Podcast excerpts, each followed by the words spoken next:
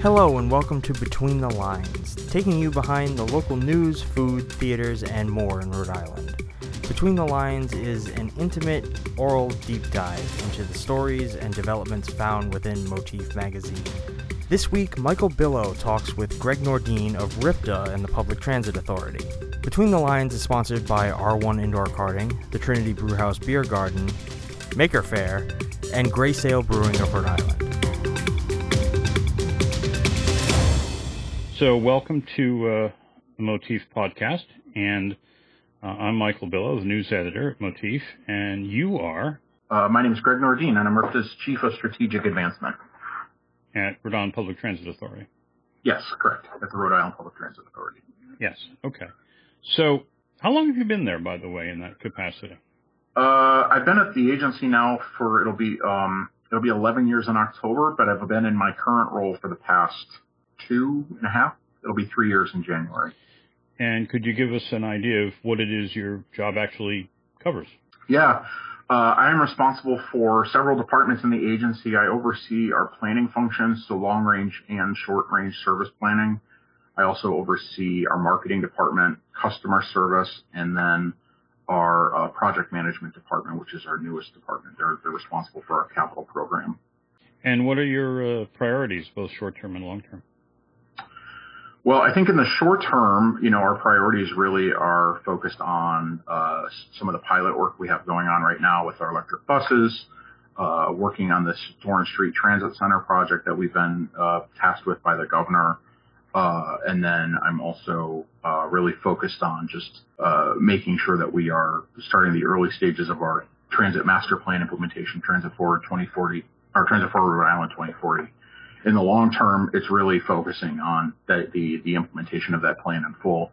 Uh, so it, you know, there was a plan we that was adopted by the state planning council in December of 2020, and it outlines pretty um, substantial growth for the transit network in the state, uh, bringing in you know uh, rail, uh, thinking about expanded bus service across the state, really focusing on uh, kind of the fundamentals of really good transit, which is frequency, span, and um, uh, uh, you know, ensuring great service on nights and weekends and all kinds of great stuff. Um, that's kind of the big big thing we're we're working on, uh, and that's definitely we're you know even though it's got a 20 year horizon, we're actively working on making sure that we're um, setting ourselves up to implement that, even though it's currently unfunded. All right. Well, what what has to happen by 2040? Well, it's a lot of things. I mean, it's it's you know uh, we're calling for a near doubling of our bus service. So today we have about 240 vehicles in our fleet on the fixed route side. That's the big buses that everyone knows and sees. Uh, those we expect to go north of 400 vehicles. Uh, you know, we're looking at the possibility of light rail along um, kind of a north to south spine from Central Falls to Warwick. We're looking at the possibility of bus rapid transit.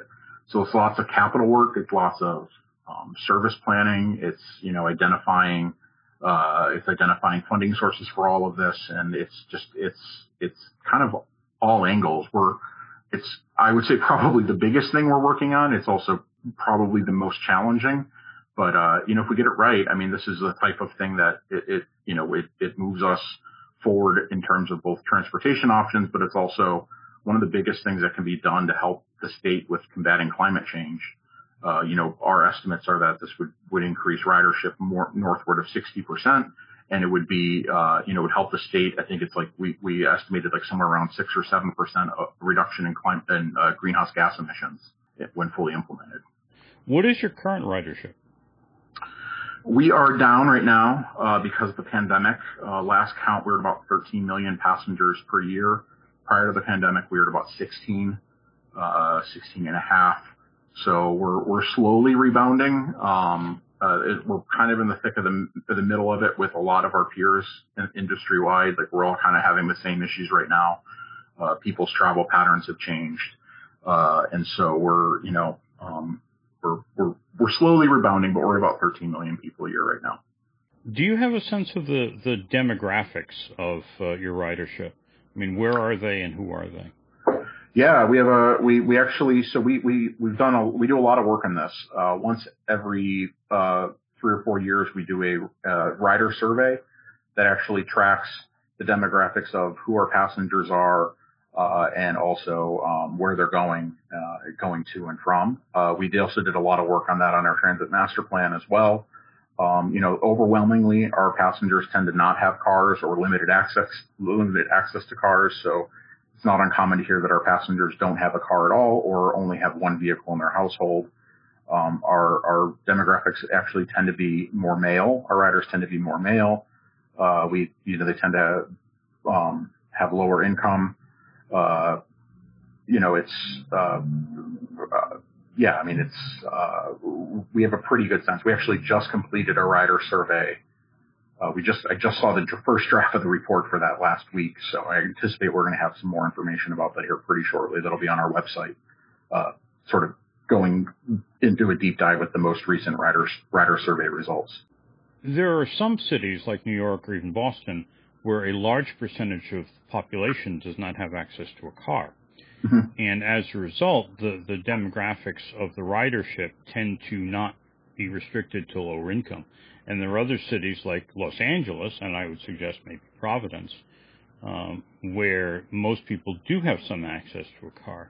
And that tends to ch- change the income profile of your demographics of the ridership. Absolutely. So, what, what, for example, is the average income um, on your riders? I don't want to misquote this, but I know it's you know like our it's not uncommon to have riders that are that are I mean uh, uh, living below the poverty threshold in the state. Um, I, I I I don't have the exact number in front of me right now, but I know that an overwhelming majority of our riders are are generally less well off uh, financially. Yes. And uh, I mean, there's also, I think, probably a significant population of uh, people who are disabled uh, who use RIPTA because they either cannot drive or they have very limited income as a consequence. Yeah, it's it's sort of fascinating because I mean you're you're absolutely correct in that, Michael. Um, but what's interesting about our system is when you when you compare us to other peers around the country and you look at the um, passengers per revenue hour, which is kind of a metric that we use to determine um, it normalizes transit agencies across one another, right? So if you have a really large system like New York, they have X number of hours of service. If you have a smaller system like, you know, Topeka, Kansas, they have X numbers of hours of service. They're kind of apples to oranges, right? So the way you do that is you divide the number of passengers by the, the amount of service they put out, uh, your revenue hours, and that tells you kind of how on par they are with each other. In Rhode Island, we actually punch well above our weight. We're in the 90th percentile for um, passengers per revenue revenue hour as of 2019. Now that's probably changed since the pandemic. Um, but when I was looking at you know looking at the data, if you look at every service provider of fixed route bus service in the country, we're in the 90th percentile uh, for um, passengers per revenue hour, which is a great metric for determining how many people ride the system we have available. What that tells me is we just don't have enough service on the street. We need to put more service out because uh, people do ride it. Um, so you know, you look at other agencies, I always like to point at like, you know, um, there are agencies out there, uh, that have invest, have double the service we have, um, you know, and they don't, and they carry, um, you know, 80% of the riders we do. I mean, it's for the size of our system and, uh, you know, the demographics of our state and, and, and we, we actually carry a, we have a very high number of people who ride our system It's just convincing more people to do so. well, that that leads me to another question, I think, which is uh, how imbalanced are the routes? In other words, there are some routes that are very, very heavily used, I think, and some routes that are less well used. Um, I believe I was told that the most heavily traveled route on your system is the R line. Mm-hmm. And what percentage of your total ridership is on the R line alone? Yeah, uh, our the R line it fluctuates and it has changed with the pandemic, but it usually is about 20% of our ridership. So about one in every five passengers of boarding our system is getting on the R line. Um, and there is some imbalance because you have routes that are very much focused on the urban urban core, you know, where there's a lot of density. Uh, you know, I think about the 31 or the 56 or the R line or the one. These are these are not going through suburban or rural areas. They're really focused on uh, you know, they're really focused on kind of where there's the most density. And so they tend to carry a lot more passengers. Uh, and then you have routes that, are, you know, they tend to be a little more rural in character, uh, and they've got less frequency on them, and they tend to be, you know, they tend to be a little more lightly traveled. But you kind of get to an underlying question that we have to ask ourselves when you're talking about bus routes, which is, is ridership the only thing that really matters? Is it, you know, or is it about providing access for people who maybe don't have a car and live in rural areas? And so sometimes, you know, we look at routes that don't necessarily carry as many passengers and we don't view that as necessarily a bad thing all the time. It's, uh, you know, we obviously want people to ride and we want to make that service attractive, but there is a reality that we are, we have a responsibility to provide coverage across the state as best we can within the limited resources we have.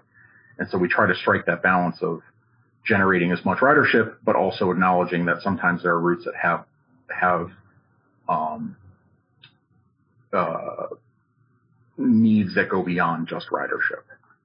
Well, then there are also um, issues because RIPTA is very unusual in that it is not a citywide system; it is a statewide system, and I don't know if there are any other statewide integrated rapid transit systems like like RIPTA.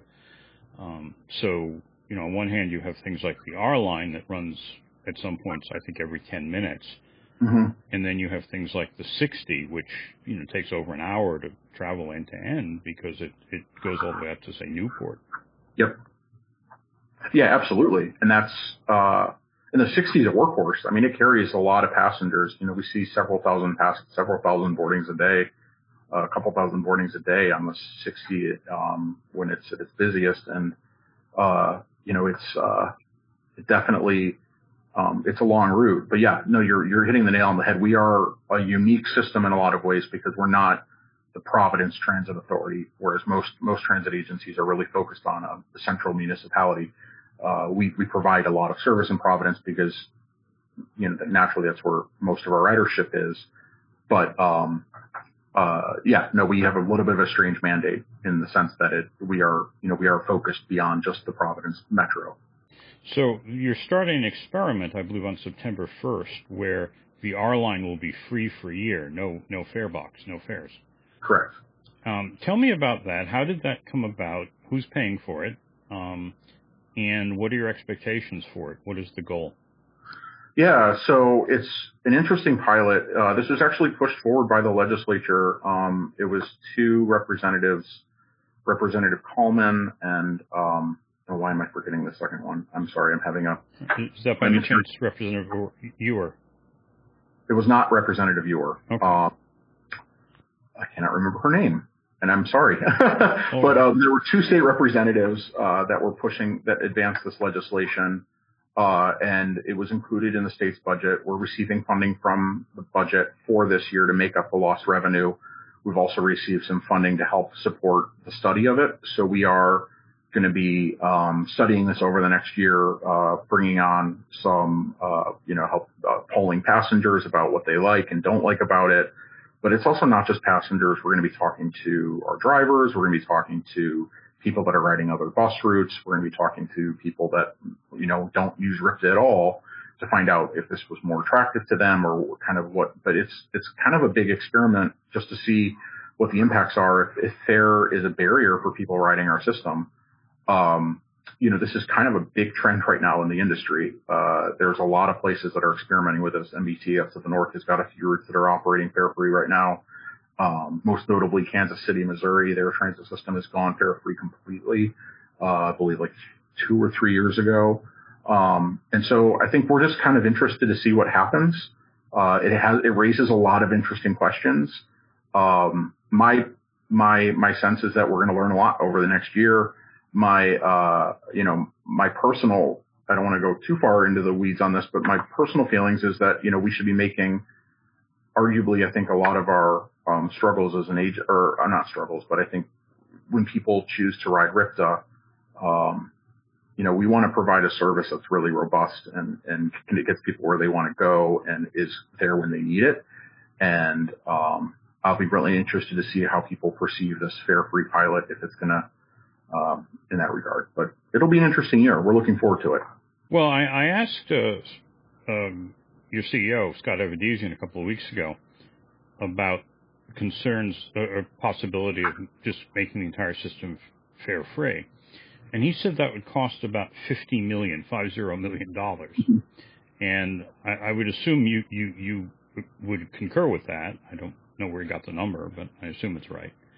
And what do you think are the prospects of that ever happening? And also, um, how much is the uh, the experiment costing the pilot? So the pilot all in is about two and a half million dollars, um, and that is covering um, lost revenue from the fare box directly. Uh, you know, I mean, it's really not a question of for me to say, you know, is this going to expand to other routes or not? Like this is being, you know, this is this is being advanced by the legislature. I mean, my my feeling on this is that, um, you know, whatever is decided uh, is, uh, um, you know, this isn't this is not a one-time cost. This is an annual operating cost. I think some of the challenges we have is that we do have a lot of third parties that purchase fares on behalf of other people. So you've got major, pretty much every university in, in the state, with the exception of two, we have a direct relationship with who are buying fares for their students, uh, including, you know, every single private university in the state. Uh, making the system fare free is now essentially, you know, passing that burden from those universities to the taxpayers.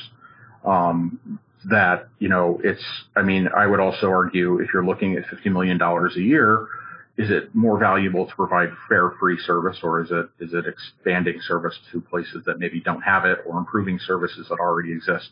I mean, $50 million is a not inconsequential amount of money that could be used to great effect to significantly expand our footprint across the state, uh, and improve that service. And, um, there's ways to do that that you're still, um, ensuring that people who need, um, have the greatest need are still, you know, getting those services and making sure that that transit is affordable and, and, um, uh, but you know, like, like I said, I think I'm, I'm keeping an open mind as we go into this.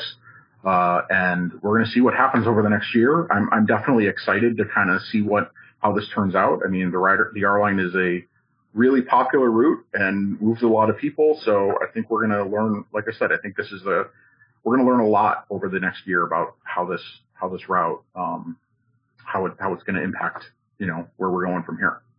When you take into account all of the institutional buyers of uh, prepaid fares, and that includes mm-hmm. colleges, universities, I don't know if it involves high schools, but particularly employers, and you put all that together, how much is the revenue from that source? It's around $13 million a year. Um, and that's uh, I think that's all of our colleges and employers all in. When I last looked at this, and this is years ago, I think I, I probably I looked I dealt I I took a deep dive into the weeds on this in about 2015. Um, RIPTA was spending about four dollars and seventy cents for each ride. Uh, yes. And the fare was about two dollars. I think it just increased. Um, what does it cost RIPTA now per rider? It's gone up. Uh, fuel prices have gone up, inflation. Uh, we're around $6 a passenger. Um, so our base fare is still $2. We've, we've maintained that base fare. We have no intention of raising those fares. Uh, but it's, it's around, uh, it, it's north of $6, but it's under seven. So I don't remember the exact figure off the top of my head, but it's, it's, it's, yeah, we're, it's a subsidized service, but pretty much, you know, all highways are subsidized as well. It's a, uh, it's definitely, yeah. Well, as I recall, a large source of your revenue, I think the major source of revenue is from the gasoline tax. Yes. What what comes? How much comes from from that? uh, the gas tax makes up. I want to say it's in the 20 million, 20 millions. Um, I don't know what the most recent numbers are, but it's it's I want to say it's like the 20 to 30 million range is what where gas tax is coming in. Okay, and I realize you're not primarily concerned with finance, so I, I get to. My, my primary job is spending the money. okay, fair enough. Fair enough. Um, so to conclude the discussion on the, the, the pilot, what is your ultimate expectation? What what do you want to find out? What does RIPTA want to find out from this pilot? Well, I think at the end of the day, you know, our primary motivation is getting people to ride RIPTA. We want people to ride buses. We want people to get out of their cars, to bicycle, to walk, to take transit as much as possible. And so I think my expectation is, is this a way of increasing ridership? Yes or no? And if it does, great. That's awesome. We need to do more of that. Uh, but you know, I think the proof is going to be in the pudding. And you know, we, we, I, like I said, I don't, I don't know that I have personal expectations of how it's going to turn out, but I, if I, I mean, I think it's worth asking the question, are we increasing ridership? And is this making transit, uh, better in Rhode Island? And if that's the case, then we'll figure out how to proceed from there. Okay. Um, let's move on to the, uh, the new acquisition of 14 electric buses. Yes. Uh, which you had a very big ceremonial rollout for a couple of weeks ago, um, with the entire Rhode Island congressional delegation, the governor, the lieutenant governor, uh, the CEO of RIPTA, um, somebody from the uh, uh, manufacturer of the company that makes the buses, and um, a representative, the regional director of the uh, Highway Transportation Authority, or whatever it is, uh, which I have written down somewhere, but I don't remember off the top of my head what the agency's name is. Um, so that's a major priority, obviously, and you know I know RIPTA ran uh, three buses that they leased that were all electric for I think since 2018 or so. And uh, maybe you could give me a sense of how that experiment went with those three buses, uh, where the project stands with the 14 new buses. And I, I understand that the, the, the federal government is subsidizing those 14 buses uh, with the expectation that they will pull uh, fossil fuel buses out of service in equal numbers. So the, the, the new all electric buses will replace, I guess, your oldest, most polluting diesel fuel buses. Correct. So yes. Oh, go sorry. And you also are, are constructing a uh, charging system for it. Yes. So where where does all this stand? How many of those buses are out? When will they be deployed? Where, yeah. So it's it's so the first three buses we received, those have been in operations for about three years now. Uh, we bought, we, we leased three of them. And that was really done as just a demonstration pilot for us as an agency to kind of get our hands around the, the challenges around electrification.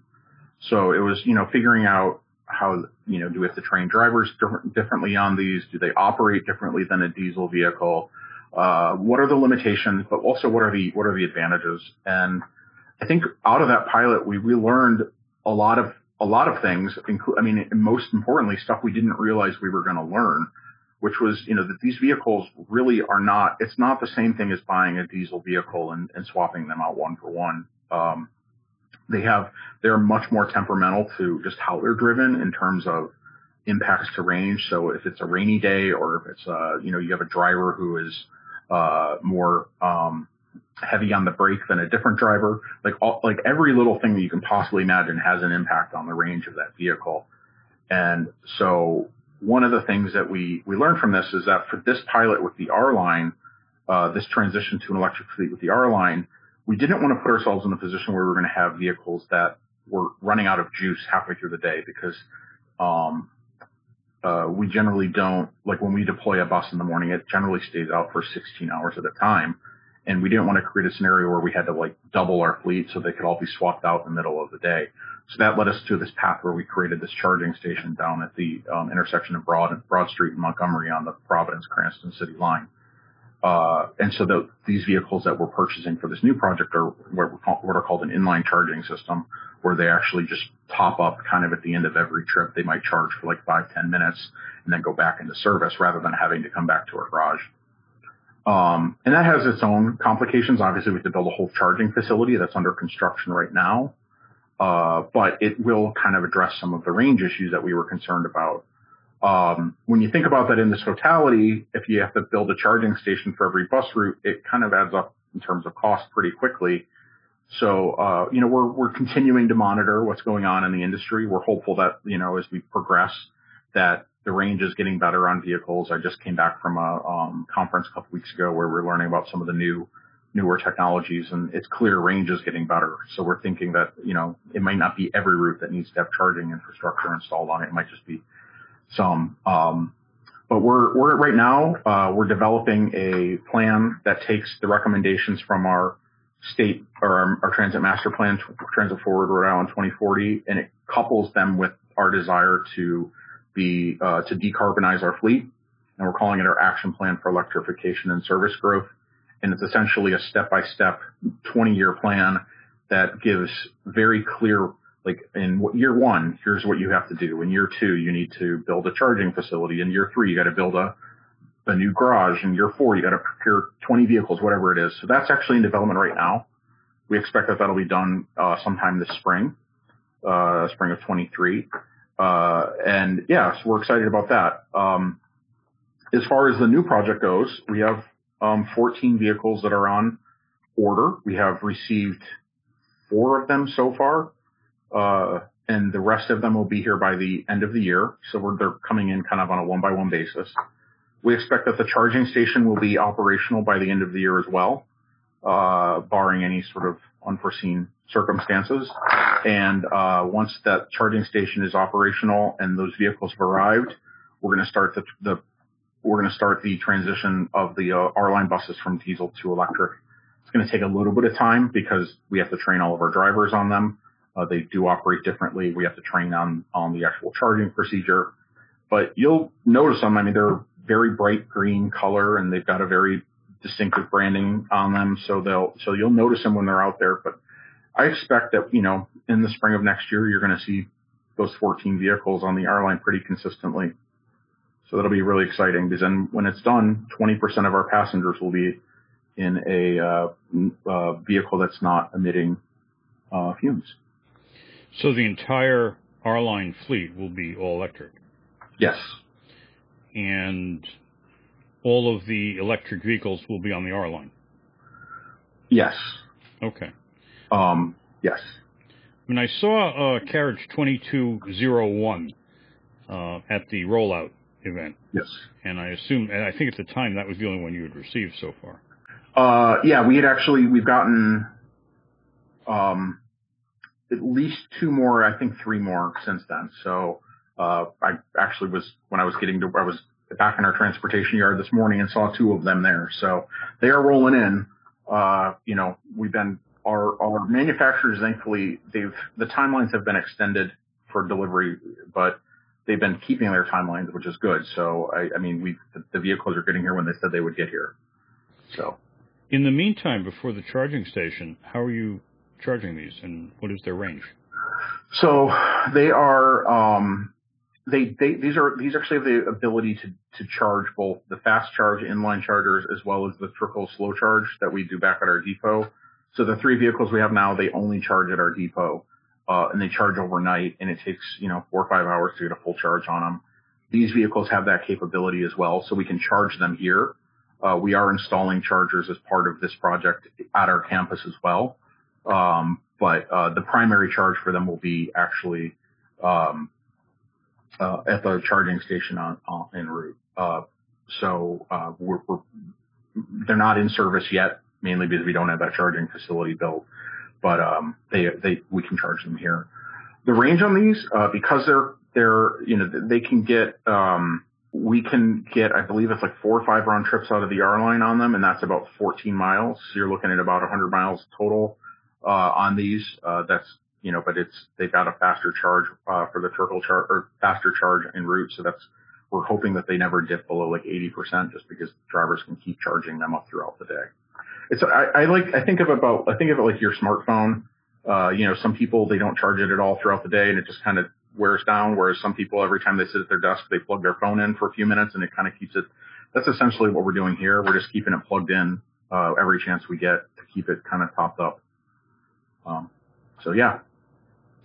Well, I, I I don't know much about commercial vehicles and electric charging, but so I'm trying to uh, extend what I do know from um, non-commercial electric vehicles, passenger cars, and so on.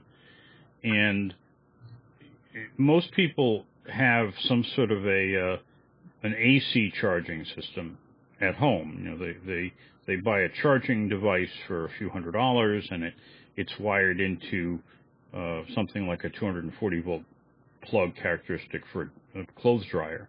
Mm-hmm. And then the output of that um, usually provides, I don't know, like 9.6 kilowatts or something um, to fill up the car, and, and that allows you to charge a car overnight. and then there are, uh, by contrast, these DC charging systems. You know, it, with the home chargers, you, you're using AC to DC conversion on board in the vehicle, and I assume that's true of the bus too. I mean, the, the representative from the manufacturer told me that when they did a tour, they actually charged them at a Walmart. I don't know whether he meant a charging station or he meant like plugging into the mains. Mm-hmm. But um, when electric passenger vehicles pull into a, a dedicated charging station, you know, they get a high rate charge and they, they can go up to you know, several hundred kilowatts, which is quite yeah. a lot more. And I assume that's what the charging station is capable of doing. Yeah, these are not these are not the same chargers you're starting to see pop up at like gas stations or in, in the parking lot of Walmart's. These are dedicated to our fleet. Um, you know, you're not going to be able to pull your car in and, and top up. Like the, the, the system for this, they're, uh, it's called a pantograph. So it actually is a, it looks like a, the only way to describe it is it kind of looks like a really top heavy, um, traffic signal or not traffic signal, uh, street light, uh, where it's got like a kind of a, it's a vertical arm with a big kind of flat arm that sticks off the side. Um, and the bus pulls underneath it. And when the bus aligns properly, uh, it has a, it has a smaller arm that kind of comes down and, and connects to the bus and charges that way.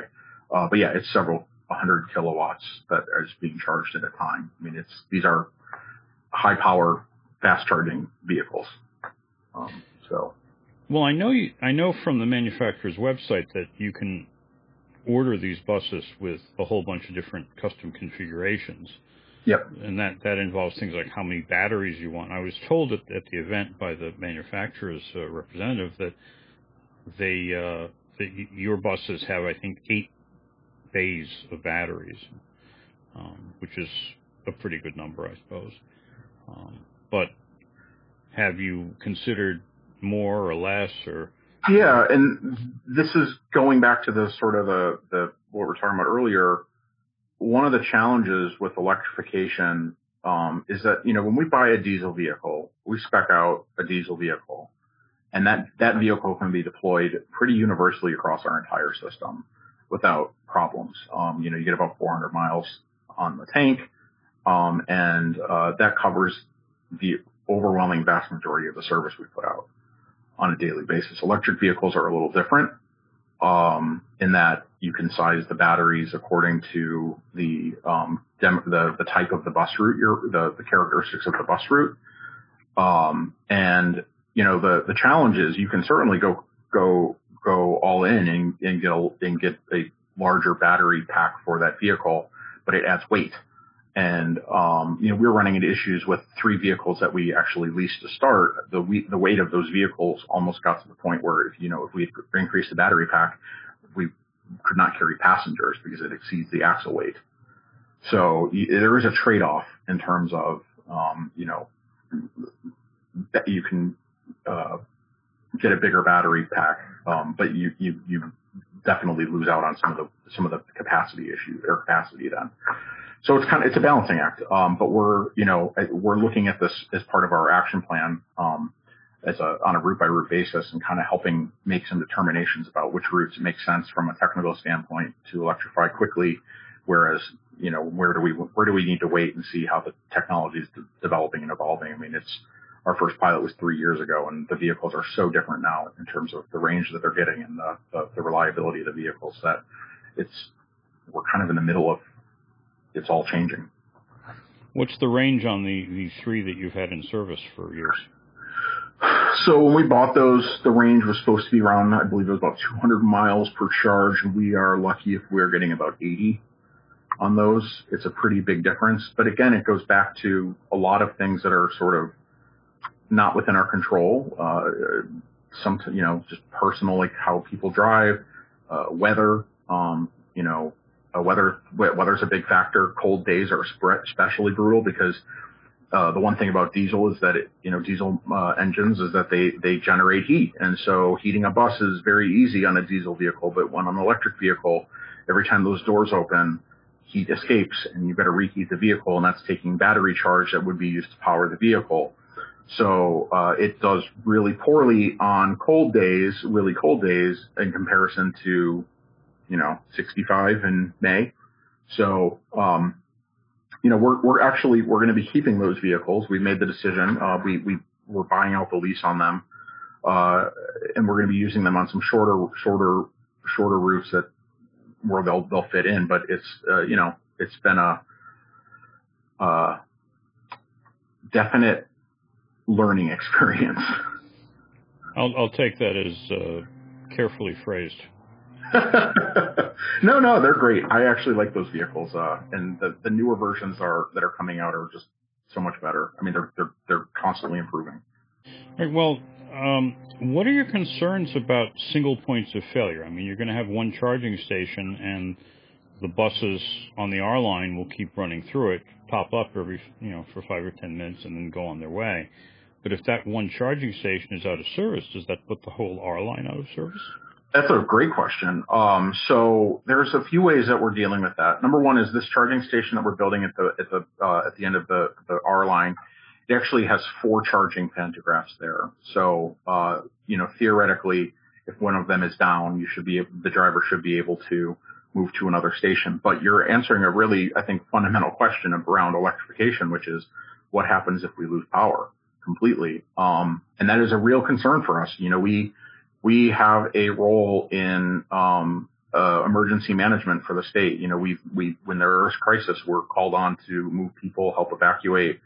Um, a few years ago in Newport, when there was the big gas main, the gas outage, we were moving people to um, warming centers and and and getting people out of their homes if they were, you know, and, and keeping them warm. And that's a that's a role we take very seriously. And if uh, you know if there's no electricity and our buses can't ch- charge, that's a problem. Uh, we are actually working on, we just received a, a, very large grant from the Federal Transit Administration um, two weeks ago. We've got about $22.3 million um, to electrify our garage in uh, on, in Middletown. Uh, we have about 25 vehicles there that are going to be getting fully electrified.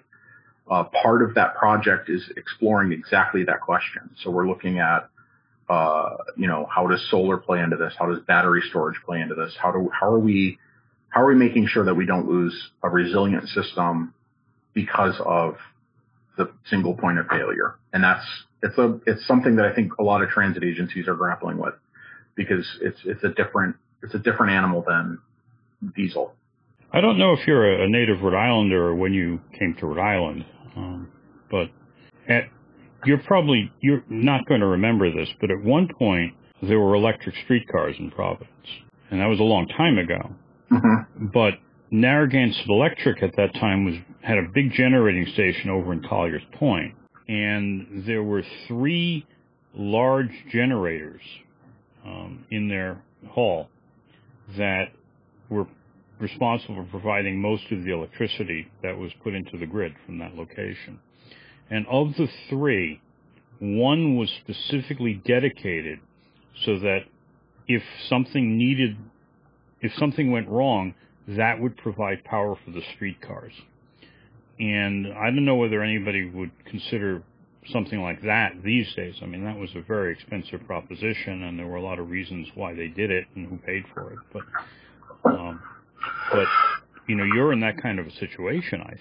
Absolutely. And it's, I mean, this, we're talking about critical infrastructure that we're delivering. So I don't, I don't, I agree with you that we should be thinking about how transportation, the transit network is being prioritized in some ways. Um, we have a fantastic relationship with Rhode Island Energy. Um, as unnatural as it is to say that right now, uh, because I'm still wanting to call them National Grid.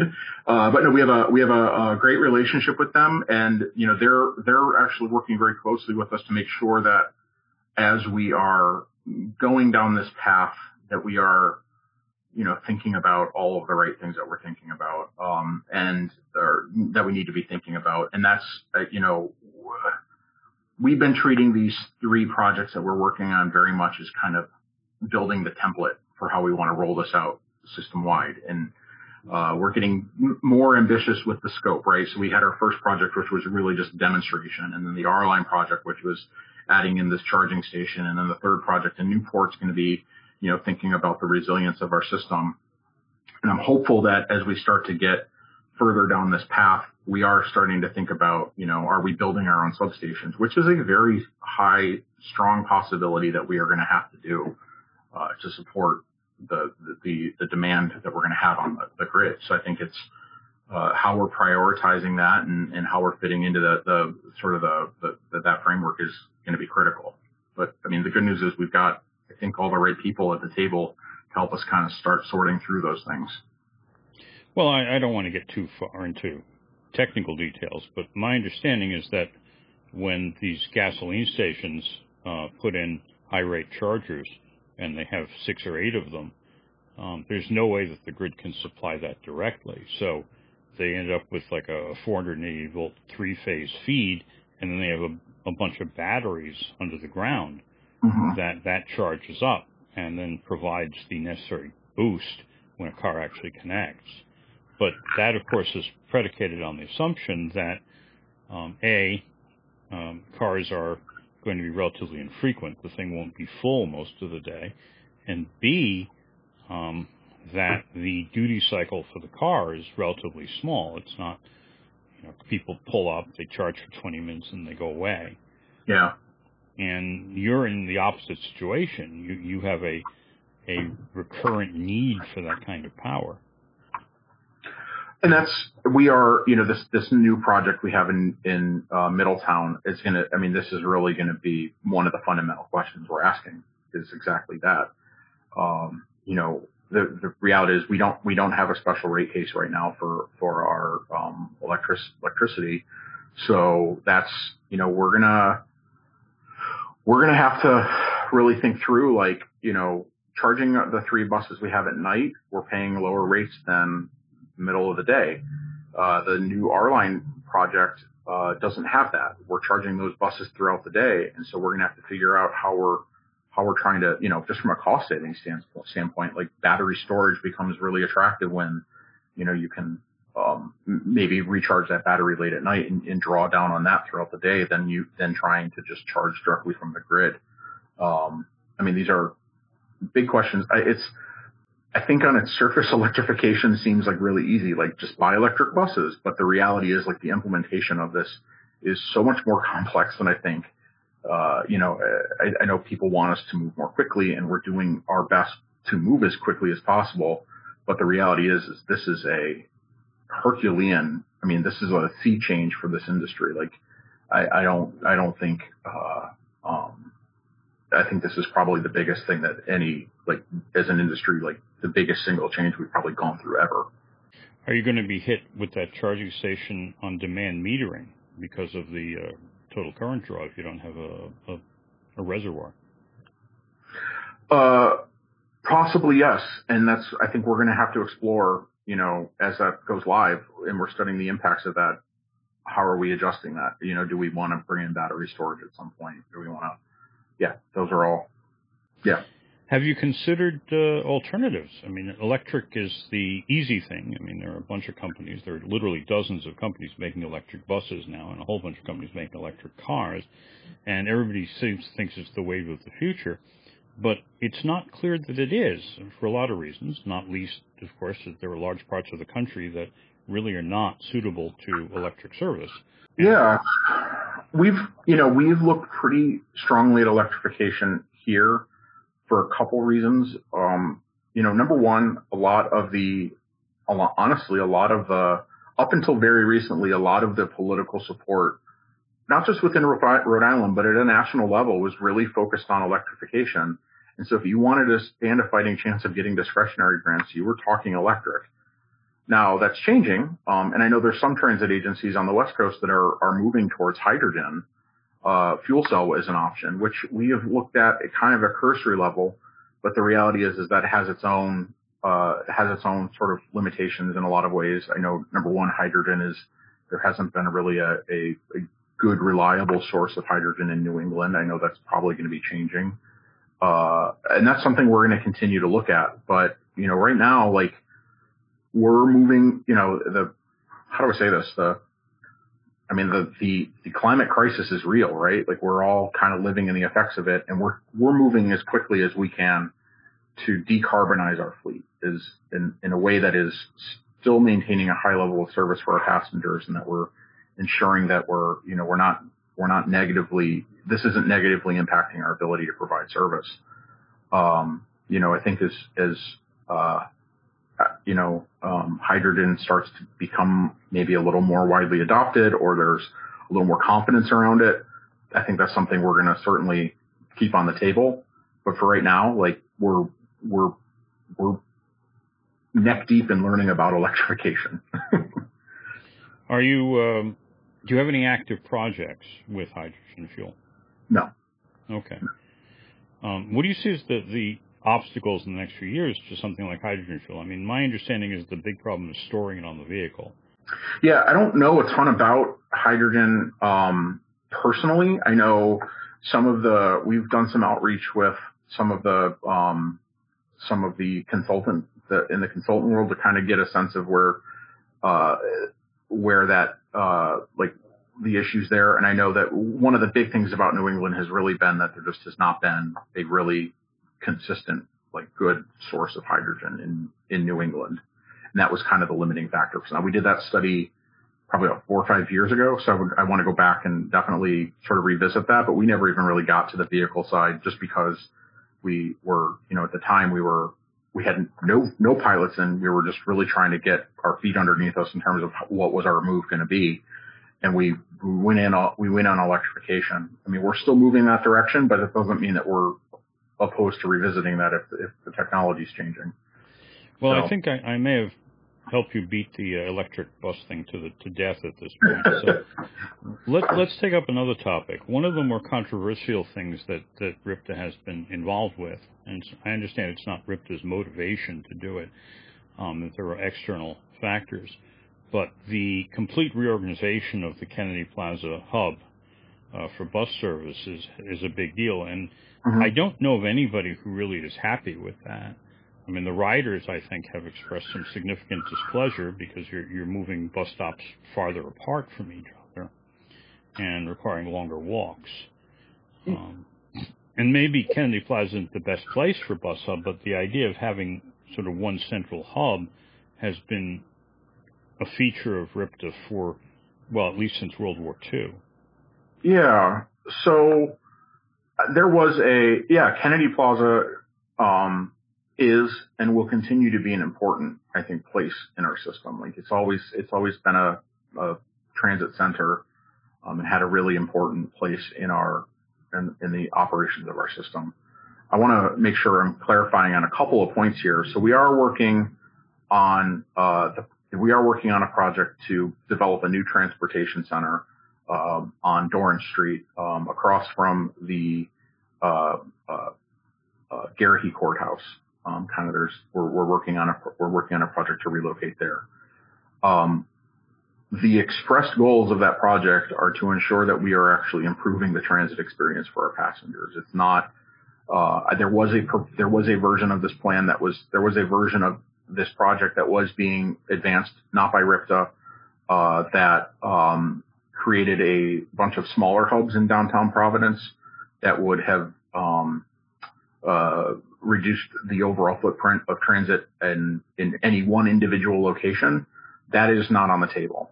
Um, we are talking about a entirely new transit center that will maintain all of the connectivity that you have in Kennedy Plaza today at this new location. Uh, and what it will do is it will also move that indoors so that passengers who are waiting for buses are free from having to wait the, in the elements. So, you know, we have shelters in Kennedy Plaza today, but if you're transferring across shelters, which most people are, you're, you're subject to whatever the weather conditions are. If it's raining, you're getting wet. If it's snowing, you're getting snowy. Uh, this will move our operations indoors. So that will take that off of the table for people transferring. In addition, it's going to reduce the transfer distance for passengers um, in in Kennedy Plaza today.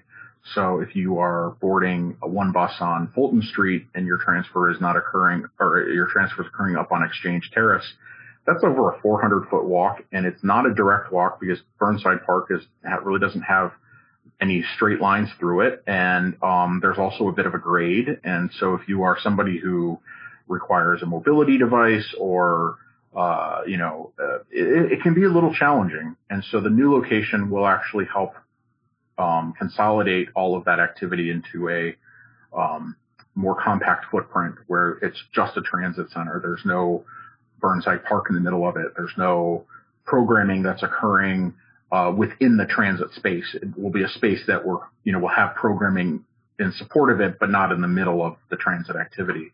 So that process right now, we're working on that um, with the blessing of the governor's office. We're very excited about that project. Actually, um, you know, I've I have regular communication with our passengers, uh, uh, or I should say, I try to have regular communication with with our passengers. I talk to the Rhode Island Transit Riders uh, group as you know on a pretty regular basis.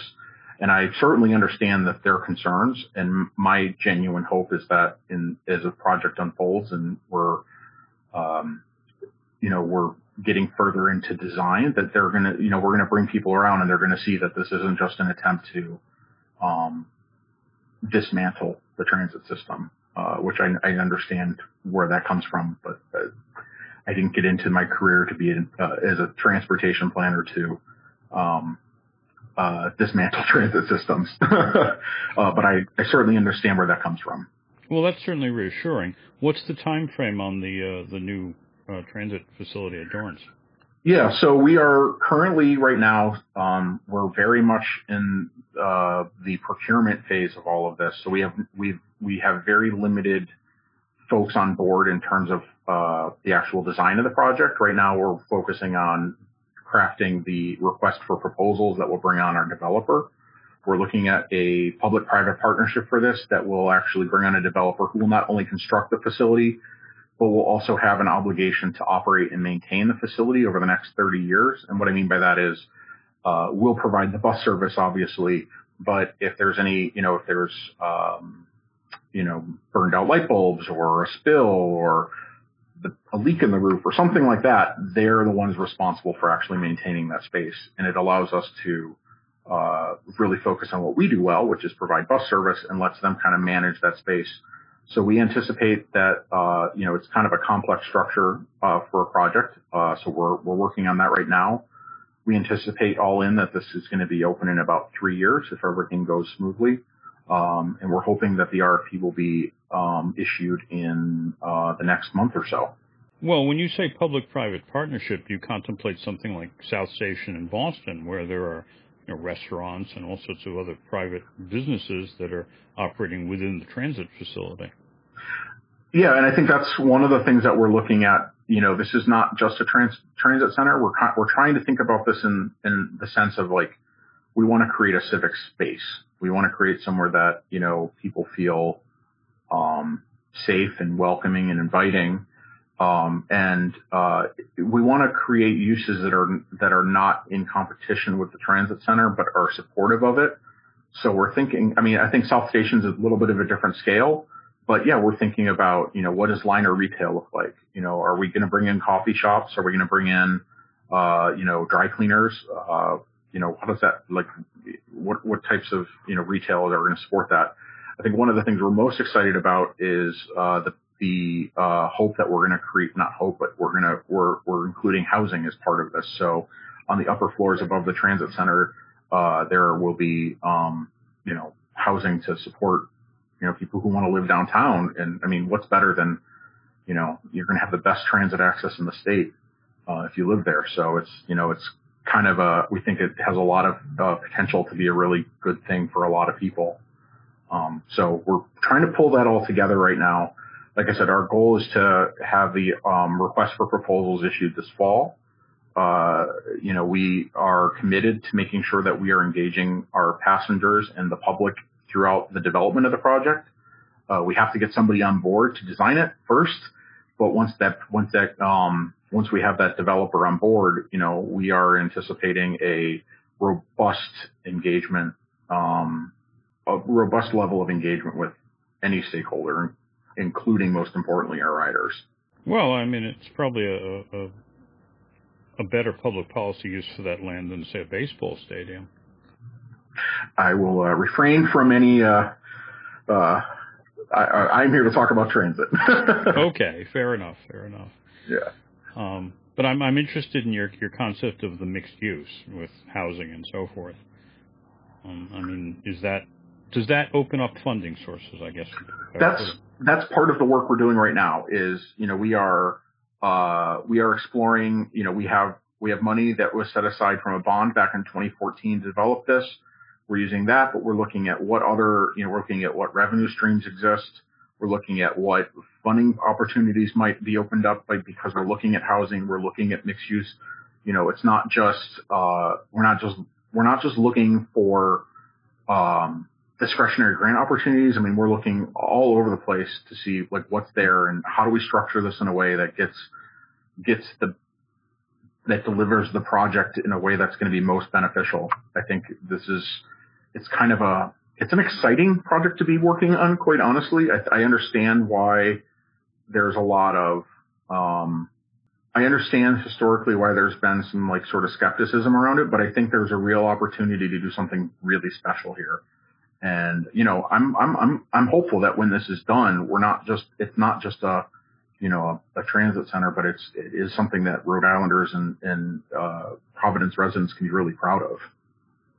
Well, at one time, it was uh, common to have certain businesses located in transit centers that catered specifically to uh, commuters, people who would depart in the morning and then come back in the evening. And that would include everything from, uh, you mentioned dry cleaners, which is an obvious uh, opportunity for that.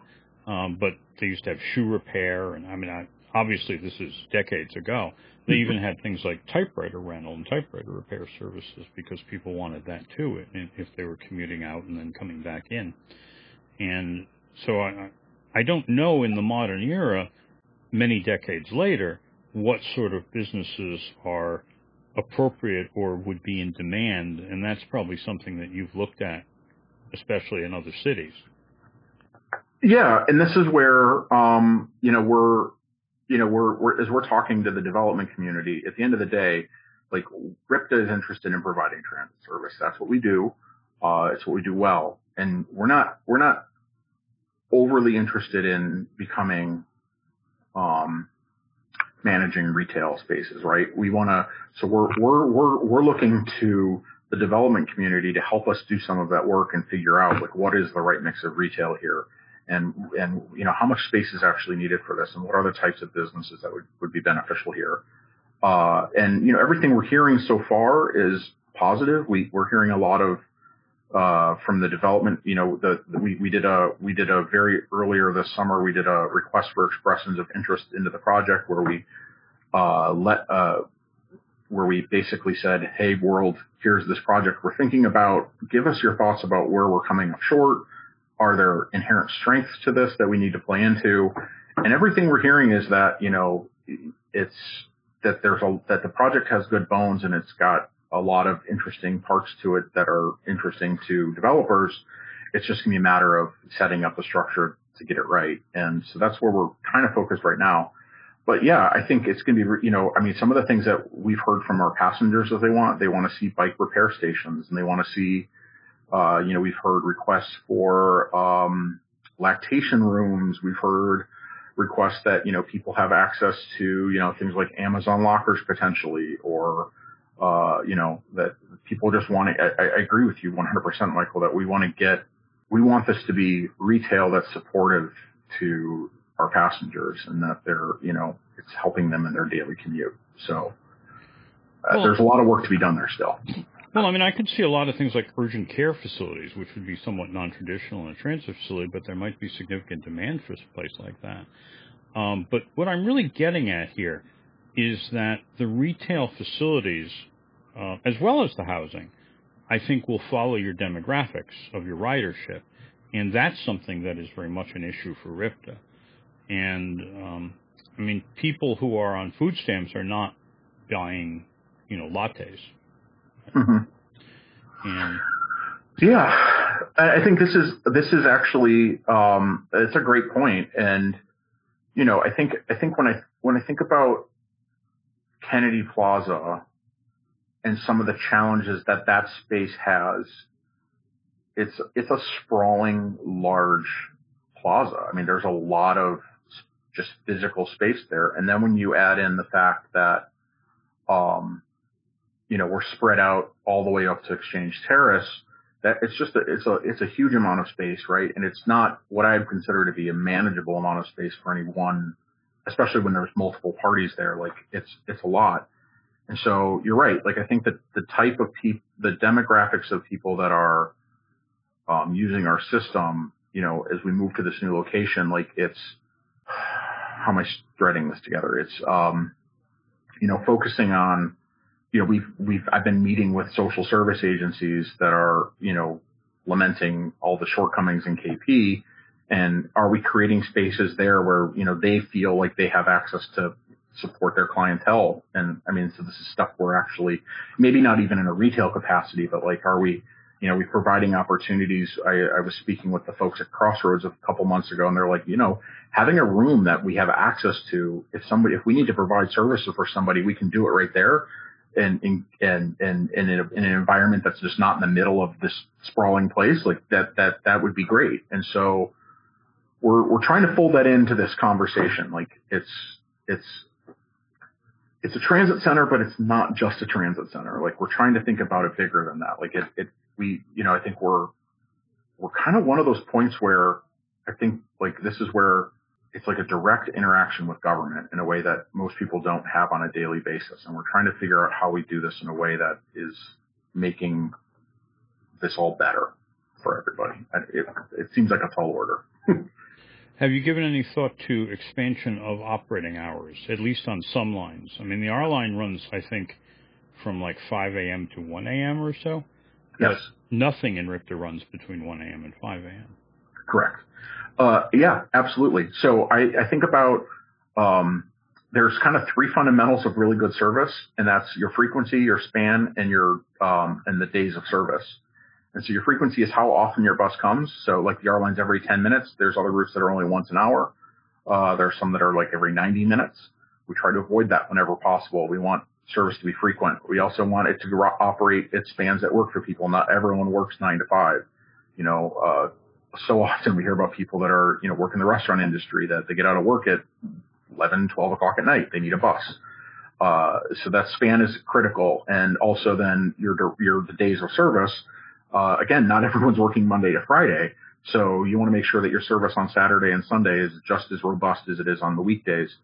Um, that is something that I am, I take very seriously. Uh, and that's actually an area where we have a lot of room to improve, uh, and are continuing to do so. We've actually over the past two years in the middle of the pandemic, we've been expanding service on weekends and on evenings on a lot of routes, um, kind of under the radar, but we have been really pushing that, and it's somewhere where I want to continue. I, you know, ideally, I'd love to see like the R line.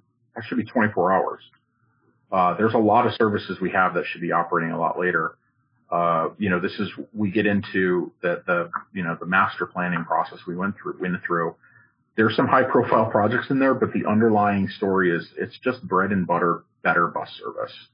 Well, I mean that's a, a frequent uh, request that I hear is why isn't something like R 24 hours?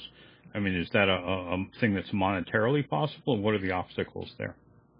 It's budgetarily an issue right now. That's kind of the we're it's um you know there are three there are three things required for any bus service to operate. You got to have the people to operate the buses, the drivers. You got to have the budget to support it, and you have to have the vehicles. Our issues, generally speaking, are never the buses and the drivers. It's always the budget to support that. So, you know, adding late night service on the R line, those buses are back at the garage. So we have the vehicles to do it. We don't have the drivers, but we could hire them.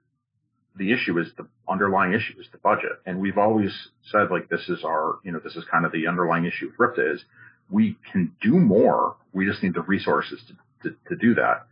Um, and that's where the master plan, I think, has helped us start to tell our story a little more clearly that we want to expand service. We want to provide more service, but we have to have the financial support to do so. Um, and this is, you know, this is this is true of every municipality. Like every every transit agency is dealing with this some with this to some degree. We're not unique, but I think, you know, we've been trying over the past couple of years to really refine our story, be clear about it, and and we're starting to, I think, get some traction around the idea that to be successful as a state, we have to start expanding public transportation. Absolutely. Has RIPTA engaged in any uh, public relations efforts in that regard? Uh, we are starting to.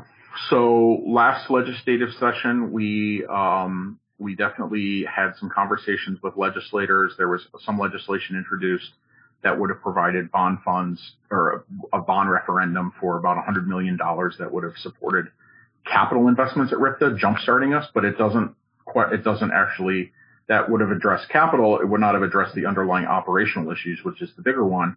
But the hope was that that would springboard us into this next legislative year where we talk about operations. We are, um, I view this as kind of the uh, most important thing we're working on right now as an agency is how we are um, telling that story. And and I think over the next year we're gonna you know we're gonna be we're gonna be really spending a lot of time focusing on that.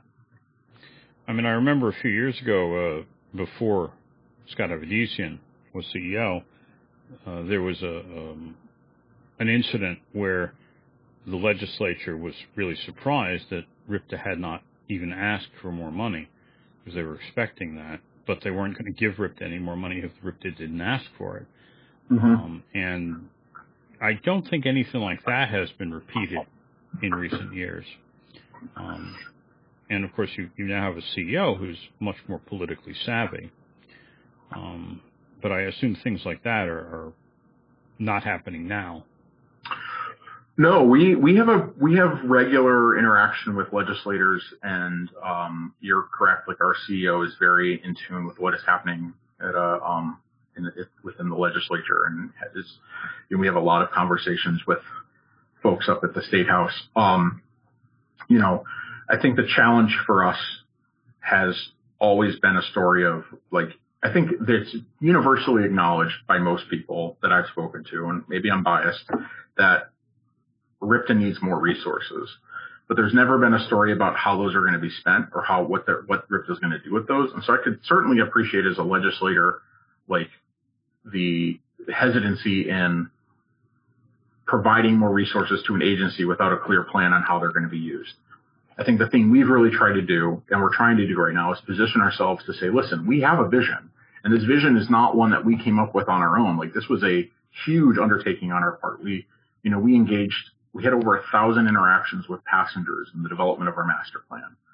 Uh, you know, it's data driven. We're looking at where there's actually density to support transit ridership. Uh, and it's based on really, you know, sound, um, uh, you know, a sound, um, planning, uh, foundation. So we have a very clear vision for what we want to do.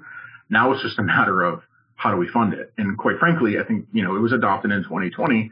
The past two years have kind of been a little bit, uh, focused on the fact that it seems like the world is ending in a lot of ways. So I think as we're kind of rounding that bend, uh, you know, we're, we are really looking forward to this year to having those conversations and hopefully moving this significantly down the field so we can actually start to implement some of this meaningfully. Well, what, what effect did the pandemic have on you other than simple decrease in ridership and what are you, what are you experiencing in recovery from it? It's been it's been challenging. We were fortunate in the early days of the pandemic. Uh, we did see a big in, decrease in ridership, but we had a lot of support at the state level. We didn't have to.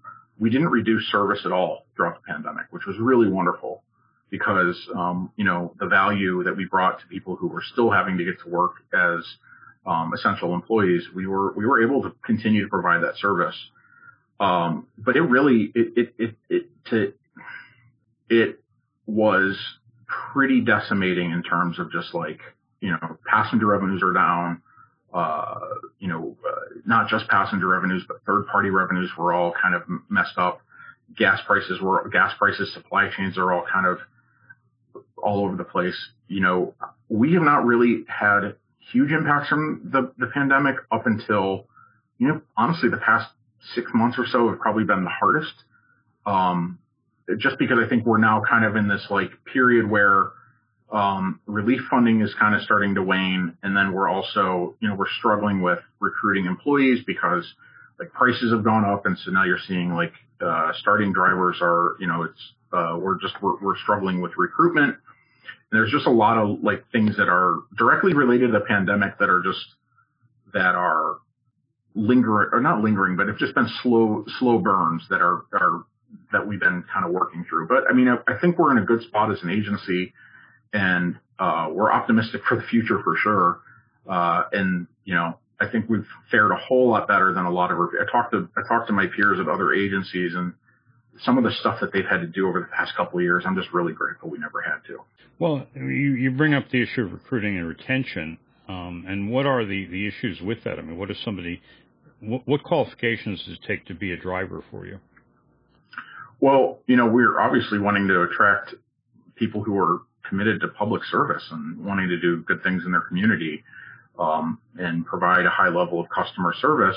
Um, you know, it's I, it's challenging right now because we are, um, you know, I mean, it's we're contractually bound through an agreement with our union on wages, and that's you know a you know a little bit. We have a large number of employees, and we're bound by our budgets, and so it's raising wages is, is can be difficult at times, and we're also cognizant of what's happening with you know other other state level employees and how their wages are, and it's just it's um, I think we're struggling right now because a lot of the private sector has been you know I mean uh, you, can go to McDonald's and start at 17, 18 bucks an hour. Uh, we offer an amazing benefits package, but it's uh, um, you know it's uh, at walking in entry level can be a little bit tough when you're you know when you're competing with some of the uh, private industry who's really gone all in on increasing wages lately.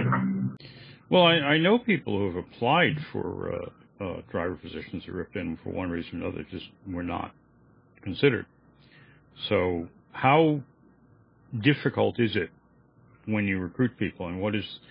I mean, at one point I was told uh, by AAA that they were looking for tow truck drivers, Mm-hmm. and they uh, they got an, about 250 applicants. I, I can't verify this, but I was told they got 250 applicants, of whom I think about 120 of them uh, flunked the background check, and another 100 of them flunked the drug drug test, and eventually um, some of them flunked the road test.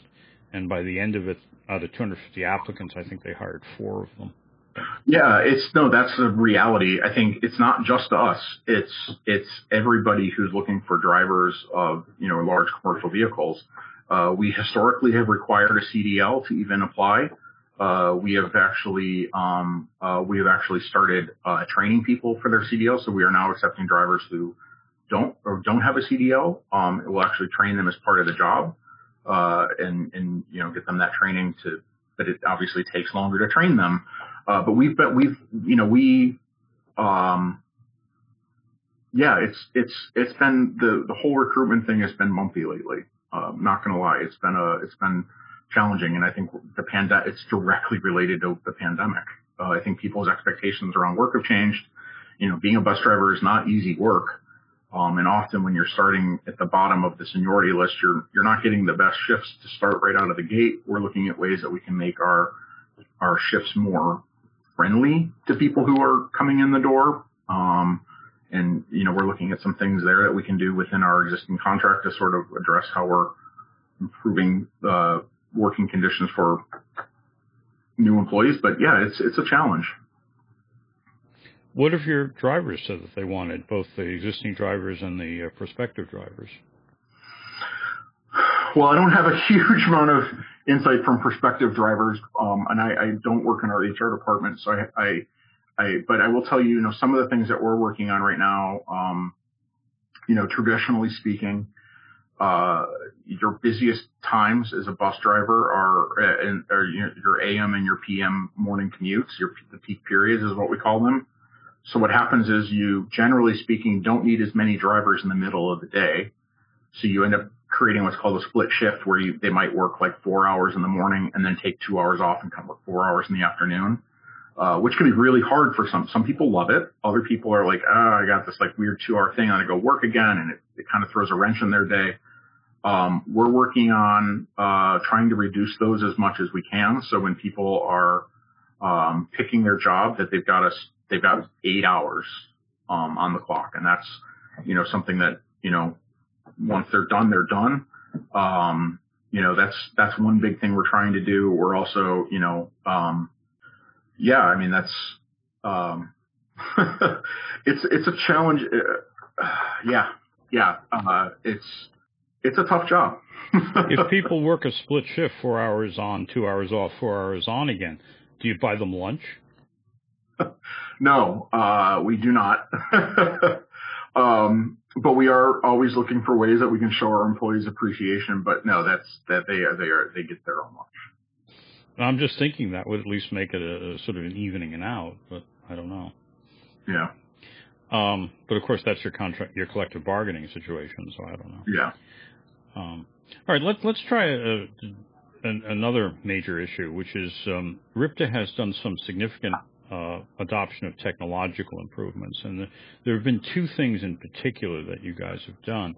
One is the um, you've developed a relationship with the transit app, and that's now, I guess, your official how to ride RIPTA thing. It tells you mm-hmm. where to, you, know, you put in a location where you are, where, where your start point is, where your end point is, and it tells you which bus to take. It tells you um, where to transfer, and it tells you where the physical bus is with real-time GPS information, which yes. is something that just simply didn't exist a few years ago. Um, and the other big technological change has been the use of the, the wave payment system. Um, and I know you've had some, some problems with that, especially because wave is two completely disconnected bifurcated forks you know, one for the plastic card and one for the virtual card on the, the app. Um, and they don't communicate with each other. So, um, but Wave does offer a lot of significant advantages, and the biggest one to me that you know I don't think most people even know about is the pay-as-you-go option. Yep. Where you know once you buy six dollars in, in fares per day, you you own a, a one-day fare pass, and you can ride for the rest of the day for free. And then I, I don't remember what the number is, but I think it's eighty dollars a month. Sure. Once you paid yes. eighty dollars, yeah. Once you paid that, um, you now have a monthly pass for the rest of the month. So, uh, I'm wondering, uh, you know, first of all, what has been the adoption of those technological improvements? I mean, how many people are using these things? How many people even know about them? Yeah. So I should clarify, we do um, we do have a relationship with Transit App. They're not our official provider on that. Uh, we don't actually have an official provider, but they they do. We do um, some promotion of them, and, and but yeah, that's that's um, yeah, we we work with them. But um, as far as Wave is concerned, you know, the big the big advantage for us is we really wanted to create a fare payment system that allowed people more flexibility in how they use our system. Uh, we think we've gotten that. It does definitely. It's had some um, growing pains as we've as adoptions increased. Um, right now, um, I think I was looking at the numbers, and we're somewhere between like 35 and 40 percent of our passengers are using Wave at this point, which is admittedly a little lower than I would like. Um, you know, I, ideally we get everyone moved over to it, is moved over to it. Um, but we've we've essentially at this point discontinued any other any existing any fare products on our legacy system, which was the old paper-based system that we had the, those fare products. Uh, the only things that are really you're using that fare box for anymore is just to pay cash. Our new wave system, we don't they don't have cash readers on them. It's only on only on the old system. When you say 30, uh, 35 to 40 percent using Wave, one way or another, first of all, is that a percentage of paying riders? Is that a percentage of all riders? Because obviously all riders. riders aren't paying. All riders. And so there are passengers who are not paying fares either because they've got a, a free and reduced fare bus pass or they might be um, in one of our um, UPass agreements, which is uh, the students riding our buses uh, from college. They use their student ID when they board, so they they're not using Wave necessarily. Um, so there's a there's a pretty significant number of people who are are are are not using Wave for one reason or another. Um, and in the long term, we want to try to get everyone switched over to that new system uh, mainly because it, it, does have a lot of advantages to it. Um, you know, earn as you go is, I think, one of the most exciting things because you're absolutely right. Like if you tap the card, if you tap your card, it charges you two dollars. You get an hour of unlimited travel for two dollars. If you a couple hours later tap again, it's another two bucks. And then uh, once you've gotten to the price of a of a day pass, which is six bucks, uh, it it automatically transfers your your wave card into a day pass for the remainder of that day. And the advantage there is then you don't have to make that decision first thing in the morning. Do I need a day pass? And then once you've earned it, you can ride the rest of the day for free. Same thing on the monthly pass. Once you hit $70 in a calendar month, the rest of that month is free. So you can, you can reach a day, you can reach a monthly pass in as little as 12 days if you're a regular rider. Uh, and this is really great because it makes sure that everyone has access to the best value that we offer. So, um, you know, the reason we did this is we had a lot of passengers who uh, were using our old one week passes, which were $25 a pop, uh, and because they didn't have $70 on the first of the month. And so they would every week they'd pay 25 bucks. And by the end of the month, they had spent $100 on, tra- on transit, whereas somebody else who had the avail- who had the ability uh, to pay 70 bucks up front was getting a better deal than them. And we just thought fundamentally that was unfair that we were, you know, sort of penalizing people for, for not having $70. So we we're really excited about that move. Um, a couple of the other things that have kind of come about with Wave, um, uh, we have account protection for the first time. So if you register your Wave account, uh, if you lose your card, you lose your smartphone for some reason, um, you know, we can, uh, you call customer service, you say, I registered my account, my email is, you know, whatever your email address is, we look it up and we say, great, we'll send you a new card. Um, and we'll, you know, it'll retain the balance that is on it. We'll shut down the old card. It'll retain the balance on there and, uh, we'll, we'll, you know, send you a new card. Um, so you have the ability to actually, uh, keep your lost fares. And then you have things like, a, like your ridership tracking. So if you're interested in, you know, how often you ride or, or, you know, that's all available in a downloadable database from the website once you've registered. Um, we're, we're proud of the wave system. I know it, it has, has some, had some growing pains.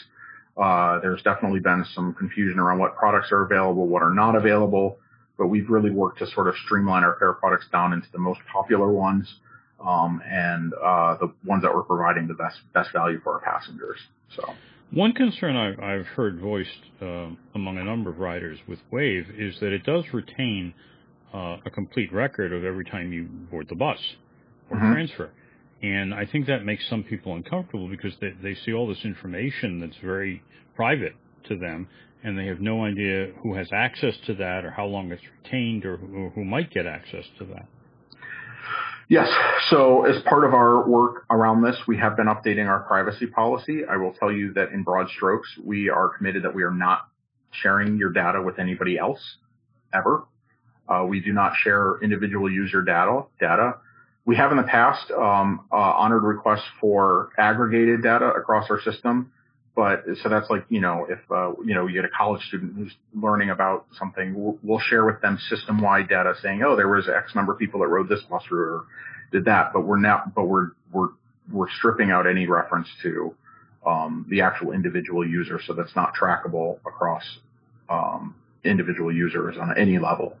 And, um, that's something that we're, we're wholeheartedly committed to. We don't, we don't, it's not our business to sell our passengers information about how they're traveling in our system. That's or, what, or share that information. What happens if you receive a subpoena either from law enforcement or or an inquiry from law enforcement without a subpoena or a subpoena from a civil matter? I mean, the the worst case scenario for that, I guess, is hypothetically, you know, somebody's in divorce proceeding and decides to uh, find out who visits his mistress. Yeah, I mean, if we would comply with any legal requirement to do so, but I mean, we've taken a pretty firm position that, you know, our passengers' data is their their own, and we've, you know, we've gotten requests from other outside parties that are interested in, you know, uh, hey, we we bought bus passes for these people. We want to know how often they're riding. We're not sharing that information. We just don't. Um, especially if it's done without that person's knowledge. Like you know, uh, we've we've been clear if you know uh, uh, some organization wants to buy bus passes for people and they want to see how they're using them. As long as people consented up front, we'll share it. But we're we're we're we're just not in the business of doing that. But you know, if we get our legal order to do something, we have to do what we have. I mean, we have to follow the legal order. Um, but we, you know, uh, we have been working on a, updating our private pol- privacy policy because this has been um, a new world for us. But you know, I'm I'm a consumer. I don't want my info. I, I get it. Like I don't want my information being shared with other people. Um, I take that stuff very seriously, and I I I want to treat our passengers with the same level of respect that I'd expect.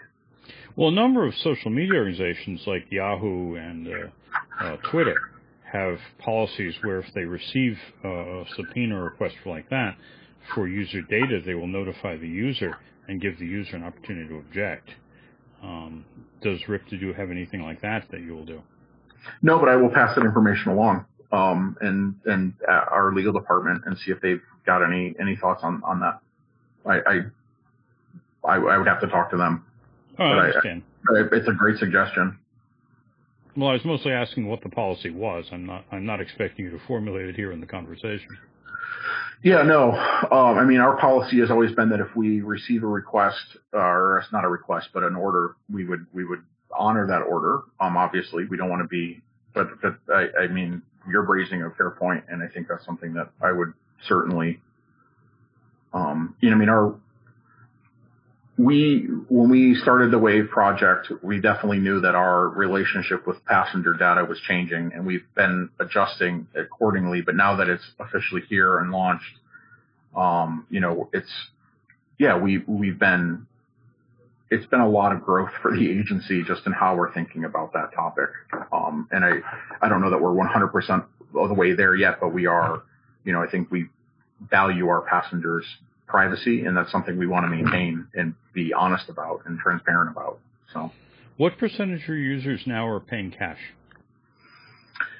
So, um, we've always hovered around 10%, but I saw some numbers last week that had us as high as 20, which seemed really odd to me because we've always been kind of on the lower end because we have a very robust free and reduced fare um, uh, program in place uh, that was uh, historically we had I think it was like 25% of our passengers enrolled in that program. Um, and so our cash numbers have always been sort of low. So I saw a number that was high last week. I have not had an opportunity to understand that any better, but we've historically been around 10%. Okay. Um, so I guess to, to try to sort of wrap this up a bit, because we've had a long conversation and we've spent a fair amount of time on this. Um, and we're up to, I think, about an hour and a half on a one hour call. So, um, I guess what I'm, I'm interested in knowing at this point really is, um, in the, in the broadest possible sense, um, what do you, I mean, I, I'm not phrasing details like what's in the, the, the 2040 plan or something like that. Yeah. But in the broadest possible sense, what does RIPTA want to do? Uh, what do they want to accomplish? What is the mission? And, I, am not looking for, you know, pablum. I'm not looking for, yeah, we're, we're here to provide good ridership experiences. Yeah. No, I, I think I understand your question. And mm-hmm. I'm not going to, you know, I, could, I mean, I'm not going to go into our mission statement, but I mean, I think at the end of the day, the work I'm trying to get done at RIPTA and the work that I think our leadership team is trying to do is we're trying to get people to ride our system and grow this agency. I think we all acknowledge that transit is an underutilized resource in the state, despite the fact that we have a system that punches above its weight in our, you know, as we are discussing earlier, we all acknowledge that there are more people should be riding transit. And you were, you highlighted it earlier, Michael, when you were talking about, well, you know, in New York City, you have a lot of people who don't necessarily rely on cars, and that's not a reflection of socioeconomic status. Um, you know, the reality is, is we have great bones. We are a dense, small state with a lot of people living in a small area, and we have every reason to have people riding transit. And the reason we haven't historically has been underinvestment in our transit system. And so, um, you know, I think it is my mission here, uh, while I'm here to try to advance that cause as much as possible. And when you do that, you're doing things like positively impacting climate change and you're addressing equity and you're addressing um, accessibility and you know uh, you're leveling the playing field for people who might have a disability. Like good transit solves so many problems and i just feel like if if we get it right it, it we're we're objectively moving the state forward. And so that is the end of the day what i'm trying to do um, and I think I think that's a sentiment that our, our, our CEO and the leadership team would hear if they would share. Do you think that there's a, a, a reputational obstacle uh, to increasing ridership with RIPTA, that there are people who just don't want to do it? Yeah, I do. Um, I think, you know, I think RIPTA has had, um, had, uh, has had historically, um, not always the best reputation. Uh, and I think that's something that we're actively working on addressing as an agency. You know, I mean, there's, you know, we, you, you said at the beginning, you know, we had that big ribbon cutting on our electric vehicles and it wasn't any small coincidence that we had our entire congressional delegation there and the governor and, you know, the, this lieutenant governor and the regional administrator for the Federal Transit Administration was there. Like we are, we are trying to do the work to advance the conversation around transit and move beyond the kind of the issues that have been there historically. And so we can create a better transit network. I mean, it's the bones are there. And if you go to other similarly sized places around the country, or you even, I mean, you know, there's, there's other places that have done this work that are, are making headway and gains and they're, they're, they're, they're, they're getting past their own sort of reputational issues from historical, you know, historical issues. And I think we, we're doing that work as well. Well, I, I appreciate your point. I mean, I mean, Rhode Island is, is never going to be New York City. It's never going to be Tokyo. It's never going to be London. It's never going to be Moscow. Uh, mm-hmm. But it certainly is Rhode Island, and uh, there are unique facilities here um, which make it Rhode Island. Yes, but when you look at it, uh, you know, we're smaller than Indianapolis. We're smaller than Kansas City. We're smaller than Salt Lake City. We outperform all those cities uh, in terms of passengers who use our system. Um, you know, we we we we um, you know, I, I don't want to pick on any peer agency, but I mean, you just go to the National Transit Database. This is all there. There are transit agencies that have literally double the service we have and are carrying, you know, 80, 70, 80% of our ridership. Like we, we outperform based on our size alone. Like we, we, we, we do. Um, I just think it's, you know, there's a story that has to be told that we're, we've historically not done a great job of. And that's part of our work here is how do we tell a different story? How do we get people excited about what we're doing? Most importantly, how do we get people out of their car and into our, onto, you know, it's not even just the bus. It's walking. It's riding bikes. Like it's all those things, you know, benefit all of us. So that's, that's kind of our mission. It's how do we get people to sort of make that leap? Well, thank you. I think you've been very effective at telling that RIPTA story. Thanks, Michael. No, I appreciate it. This has been great. Um, and, uh, yeah, this has been really nice. I appreciate you taking the time to pick my brain on this stuff. I, I, appreciate your doing the same. So, and making yourself available. So I think that's, uh, a good time to, uh, wrap this up and, and, close on, on that note.